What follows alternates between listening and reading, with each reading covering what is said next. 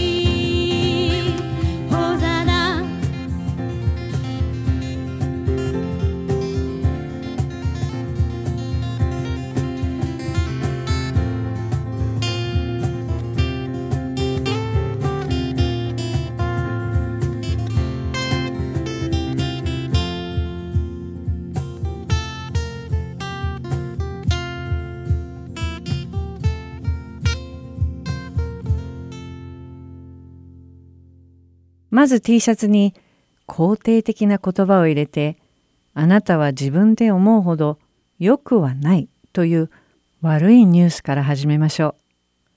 私たちはみんなそれぞれ毎日を精一杯一生懸命生きています。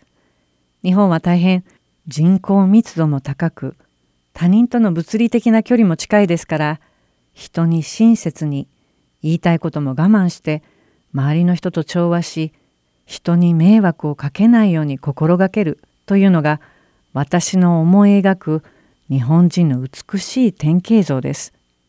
自分で言うのもなんですが周りの人に気配りができる日本の文化に生まれ育ったことを私は誇りに思っています。では聖書では私たち人間をどう言っているのでしょうかまず創世記を読んでみましょう。神様が一番最初に作られた人間アダムとエバは最初は神様と共にエデンの園というすべて良いもので満ちた楽園に住んでいました。そこで神様は「あなたは園のどの木からでも思いのまま食べてよい。しかし善悪の知識の木からは取って食べてはならない。それを取って食べるときあなたは必ず死ぬ。とおっしゃいました。しかし彼らは狡猾な蛇にそそのかされて食べてもいいに違いないという理由をつけて二人で神様に背いてしまいます。そこで蛇は女に言った。あなた方は決して死にません。あなた方がそれを食べるその時、あなた方の目が開け、あなた方が神のようになり、善悪を知るようになることを神は知っているのです。そこで女が見ると、その木はまことに食べるのによく、目に親わしく、賢くするというその木はいかにも好ましかった。それで女はその実を取って食べ、一緒にいた夫にも与えたので、夫も食べた。このようにして二人の目は開かれ、それで彼らは自分たちが裸であることを知った。そこで彼らはイチジクの葉をつづり合わせて自分たちの腰の覆いを作った。アダムとエヴァが神様に背くまで彼らには罪がありませんでしたから恥という概念も存在しませんでした。ところが神様に背いたその瞬間に罪が生じたので神様の顔を避け木の間に身を隠しました。神様の命じられたことに背いたので初めて罪悪感に満ちたのです。罪という言葉は日本人には特に馴染みにくい言葉だと思います。なぜなら日本人は一般的に道徳的に良い人々だからです。ご近所付き合いなどもそうですが公共の交通機関などでも狭いスペースを共有してお互い気持ちよく過ごせるように常に気を配る習慣があるからです。ですから誰かが定めた規律法律を破ること警察沙汰になるようなことを罪と考えるのではないでしょうか。ではどんな場合に規律や法律が定められるでしょうか周りの人が迷惑を被る時に定められるのではないでしょうか。ですから私たち日本人の考え方の中に人に迷惑をかけていなければ罪を犯していないという暗黙の了解があるように見受けます。では自分の心の中はどうでしょうか。人を憎み恨み続けて心に平安が訪れるでしょうか。真実を語っていない時に相手の顔をまっすぐ見ることができるでしょうか？どうも日本人の意味する罪と聖書の教えている罪には違いがあるようです。聖書ではアダムとエバが最初に神様に背いてしまったことからその罪が現在を生きている私たちにも継承されていることを教えています。ここで言っている罪とは神様に反抗することです。日本人の持つ罪の概念から考えると神様はもちろんアダムとエヴァにとっても食べてはならないと定められた木から食べること自体は誰にも迷惑はかけていないのです。しかし何が善で何が悪かは自分で決めますという態度は自分自らを神とし神様の前に罪を犯しているのです。これこそ罪の原点なのです。私たちの中でこれまで生きてきて神様に聞き従わなかったことは一度もないという人は一人として存在しないのではないでしょうか。こうして聖書から学ぶと私たちは自分で思うほど善人ではないのです。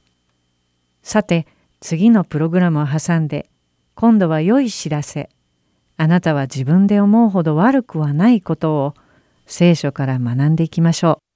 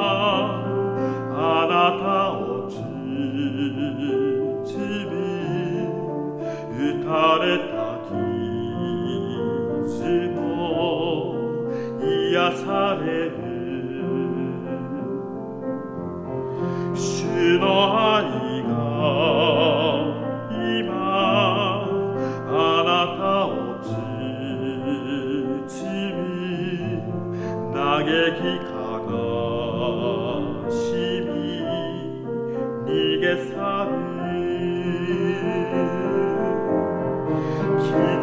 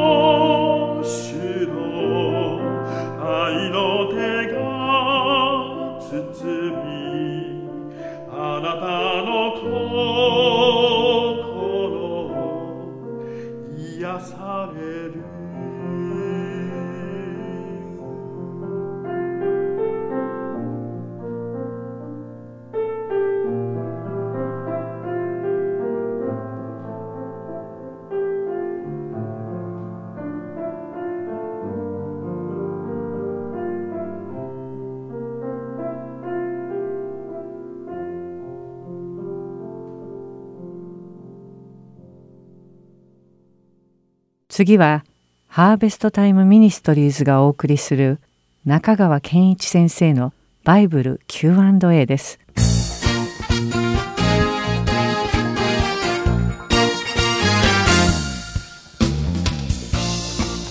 はい、今日の質問です。神様は一人一人に素晴らしい計画を与えたと聞きましたが、家をなくして路上で暮らすホームレスの人たちも神様の計画ということですか？はい。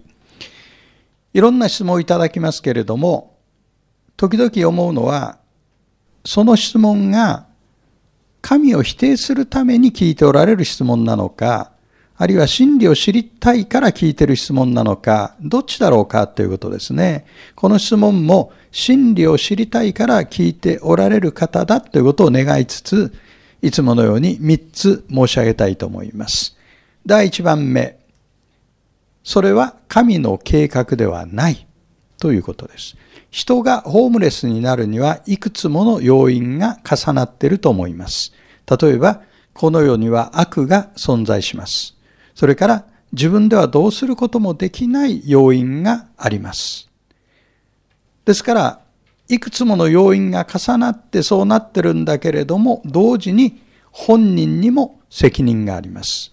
いろんな選びをしてきた結果、そこに到達しているわけです。ですから、私には責任がないっていう責任転嫁の姿勢からは積極的なものは生まれてこないと私は思います。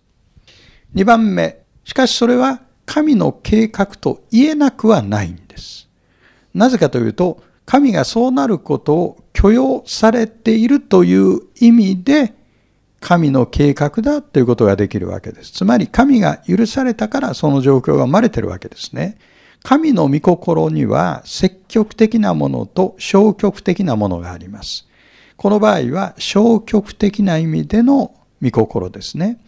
しかし、いかに状況が悲惨でも、神がその人を見捨てたということではないのですから、希望があるわけですね。一番目は、それは神の計画ではない。二番目は、それは神の計画と言えなくはない。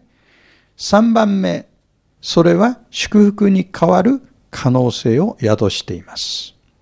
人は試練の中で自分の人生を振り返るんです。そしてなくてならぬものは何かということを考え始めます。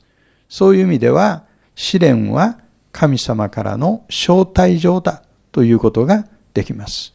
苦難の中で試練の中で自らを振り返り誠の神に立ち返った人は多くおりますね。ですから今悲惨な状況にあるとしたらそれは過去の選びの積み重ねだということが言えるとするならば、今日、今、私たちが行う決断や選びが将来の自分を作るんだということも事実でありますね。苦難の中から誠の神に信頼をすること。それが神が消極的にこのことを許しておられる理由ですね。試練は私たちを神に近づけます。希望を持って神を見上げてください。次の質問は、創世記に何百年も生きた人の名前が出てきます。そのことがまず受け入れがたく感じる人がいるようです。何と説明すればいいでしょうか。これは聖書を読み始めた人なら誰でも感じる疑問ですね。最も簡単な説明は、創世記の最初の10章ぐらいは神話なんだよ。だから、神話として読まなきゃいけないよ。これ一番簡単ですね。しかし、それやっちゃうと、聖書全体の指針が、聖書が教えようとしていることが、ベースのないものになってしまうんです。さらにイエス・キリストの言葉も信用できないということになるんです。というのは、イエス・キリストはそれを歴史的事実として前提を置いて教えを語ってらっしゃいますから。ですから、神話だという説明じゃなくて、その通りだということをどうやって説明するかということを考えなきゃいけない。いつものように3つ申し上げます。第1番目、まず現在の私たちの経験を基準に判断しちゃいけないということです。例えば、日本人の平均寿命がどのように推移してきたか、ちょっと私調べてみました。1890年代、男性42.80歳。女性44.30歳です。私が生まれた1947年、男は50.06歳、女が53.96歳。昔は人生わずか50年って言ったんです。その通りです。さあ、2014年、昨年最新データ。男性が80.50歳。女性が86.83歳。ということは、120年ぐらいの間に、ほぼ日本人の平均寿命が倍になってるんです。ということは、生活環境の変化が、あるいは医学の進歩がこれぐらい寿命に影響を与えるということです。2番目に、地球環境の変化が平均寿命に影響を及ぼしたと考えられます。聖書を読むと、ノアの時代に大洪水が起こっていますが、あの大洪水によって地球の環境が激変したと考えられます。洪水が起こる前は地球は蒸気の膜で覆われていたんです。雨はその蒸気の膜が水になって地上に降ったわけですね。蒸気の膜で覆われている状態っていうのは、これは温室効果って言いますけれど、地球全体が温暖気候ですね。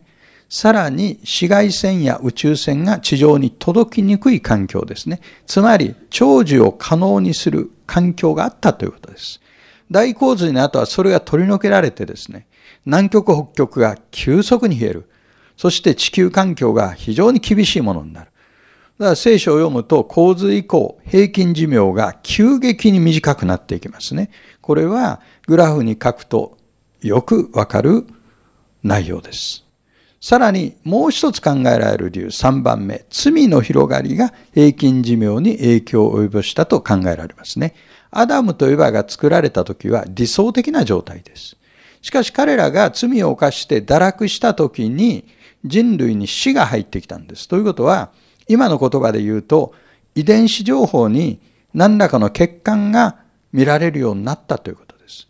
そして世代が下るに従って、その欠陥が広がっていった。ですから地球環境の変化と同時に人間の肉体的な欠陥の広がりによって寿命が下がっていったということが言えると思います。要するに今日言いたいことは聖書はそのまま時義通りに読むべき本だということです。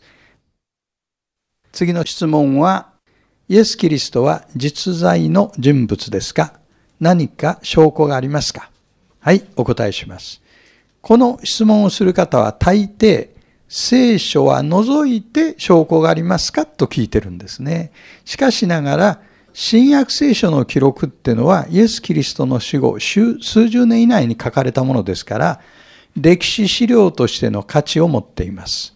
ですから、最大の証拠は実は新約聖書なんです。とはいえ、今日は新約聖書以外に3つの証拠を挙げてみたいと思います。第1番目、紀元1世紀のローマ人の歴史家タキトゥスの記録です。タキトゥスは年代記という歴史書を残しておりますけれども、非常に信頼性の高い歴史書だとして評価されています。その彼がこう書いてるんですね。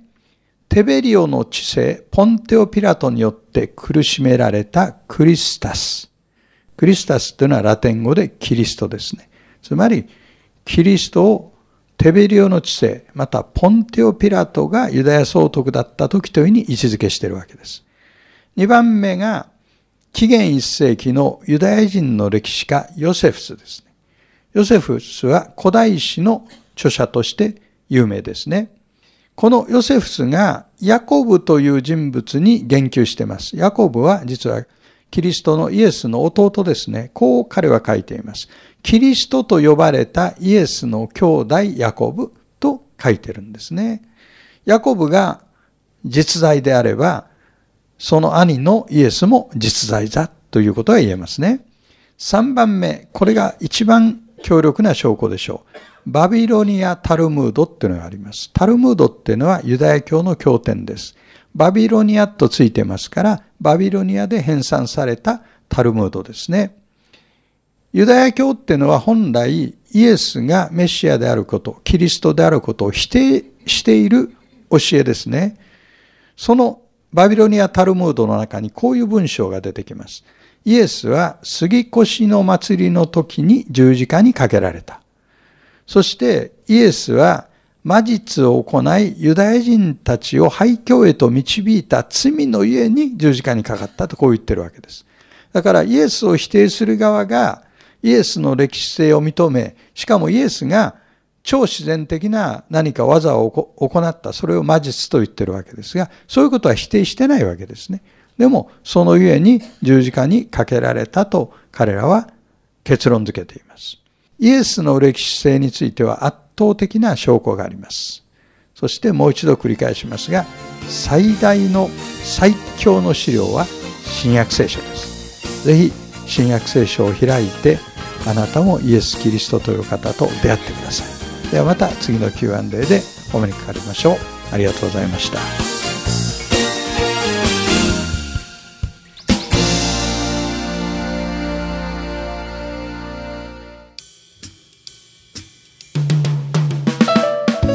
ただいま聞いていただいているのはハートソウル福音放送日本語プログラムキリストにあって一つですスマートフォンでお聞きになりたい方は Play Store もしくは App Store にてご利用可能なハートソウルゴスペルミニストリーの無料アプリをダウンロードしてくださいアプリでは今週と過去のプログラムを聞くことができます各ストアにて英語でハートソウルと入力し検索してください。ソウルは韓国のソウルの綴りとなりますのでお間違いのないようにご注意ください。また、すべての放送プログラムをポッドキャストでも聞くことが可能になりました。英語でハートソウルジャパニーズと検索し、お聞きになりたいプログラムをダウンロードしてお聞きください。もし質問がございましたら、heartandsoul.org at gmail.com h e a r t a n d gmail.com までメールでお知らせください。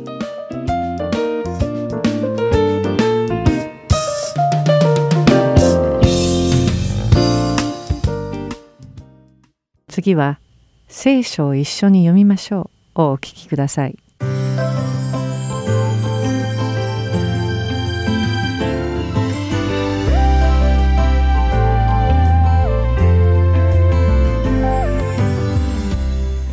皆さんこんにちは。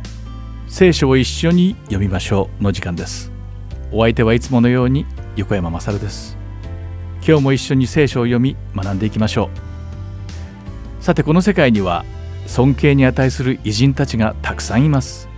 そしてその中でも特に影響を与えた哲学者のトップ4はソクラテスお釈迦様孔子そしてイエス・キリストだという人もいます。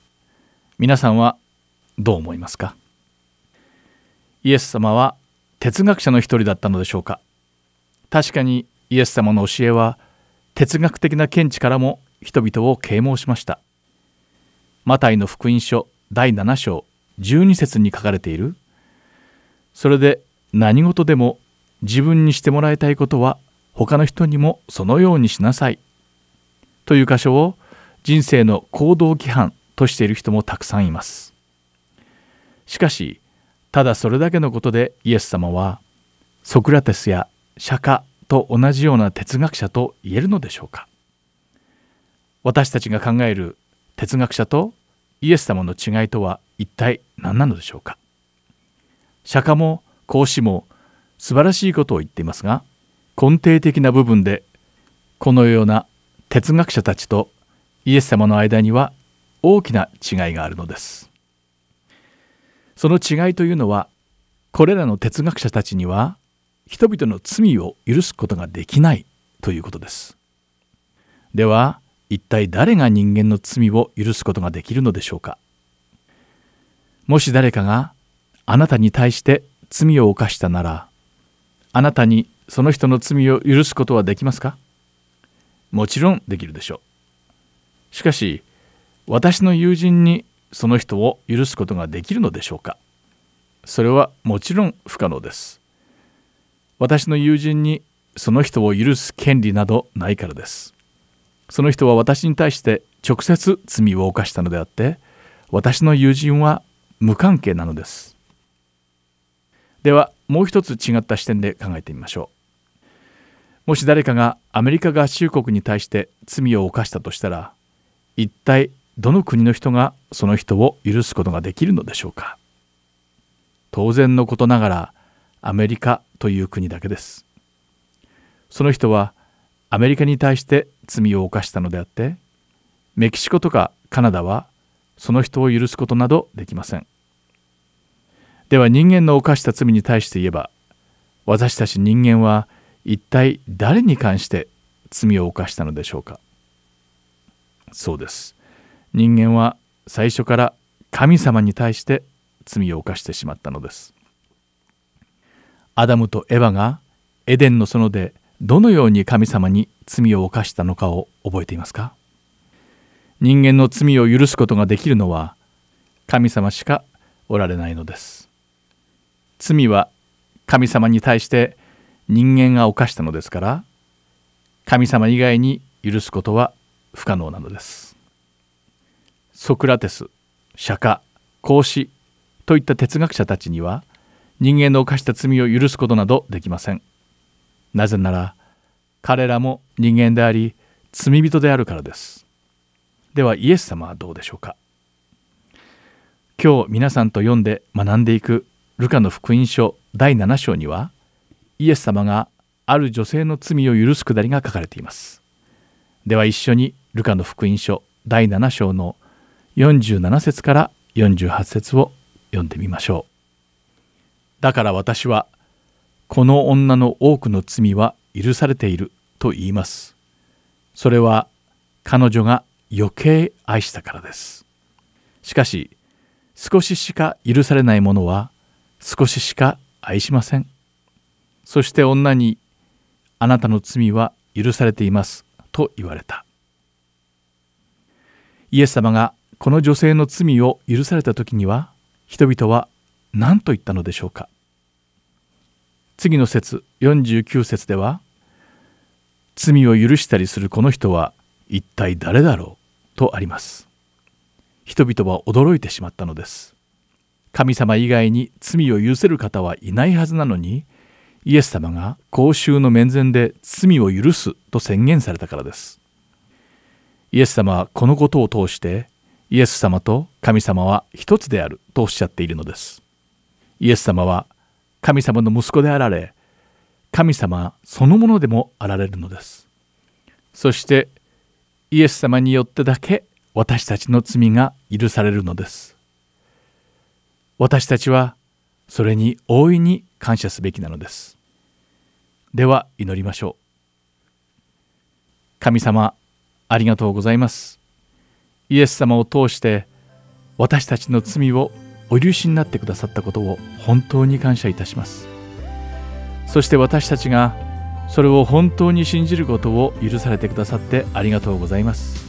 主イエスの皆において祈ります。アーメン。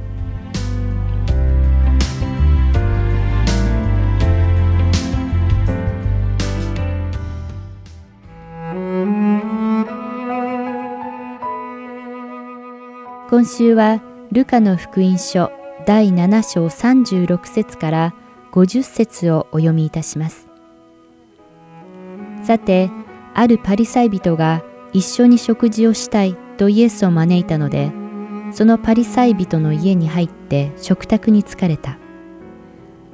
すると、その町に一人の罪深い女がいて、イエスがパリサイ人の家で食卓についておられることを知り、香油の入った石膏の壺を持ってきて泣きながらイエスの後ろで見足のそばに立ち涙で見足を濡らし始め髪の毛で拭い見足に口づけして香油を塗った。イエスを招いたパリサイ人はこれを見てこの方がもし預言者なら自分に触っている女が誰でどんな女であるか知っておられるはずだ。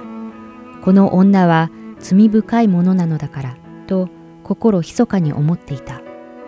するとイエスは彼に向かって、シモン、あなたに言いたいことがあります。と言われた。シモンは先生、お話しください。と言った。ある金貸しから二人の者が金を借りていた。一人は五百デナリ、他の一人は五十デナリ借りていた。彼らは返すことができなかったので、金貸しは二人とも許してやった。では、二人のうちどちらが余計に金貸しを愛するようになるでしょうか。シモンが余計に許してもらった方だと思います。と答えると、イエスはあなたの判断は当たっていますと言われた。そしてその女の方を向いてシモンに言われた。この女を見ましたか？私がこの家に入ってきた時、あなたは足を洗う水をくれなかったが、この女は涙で私の足を濡らし、髪の毛で拭ってくれました。あなたは口づけしてくれなかったが、この女は私が入ってきた時から足に口づけしてやめませんでした。あなたは私の頭に油を塗ってくれなかったが、この女は私の足に香油を塗ってくれました。だから私はこの女の多くの罪は許されていると言います。それは彼女が余計愛したからです。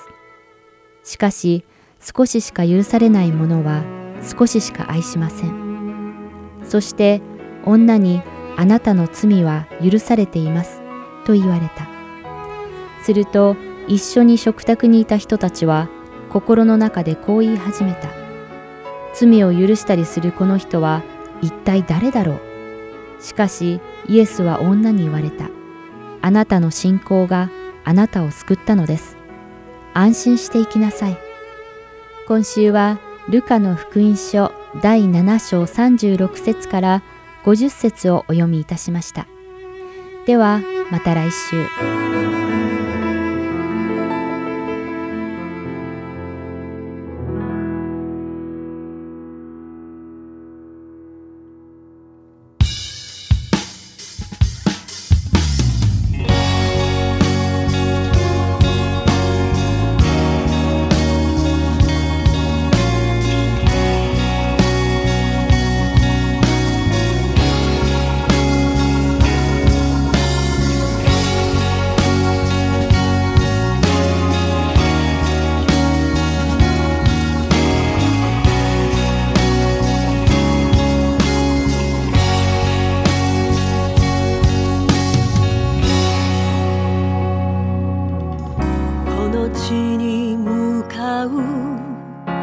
父の御心がなされるよう祈ります。あなたに向かう父の御心がなされるよう祈ります。この地に向かうの御心がなされるよう祈ります。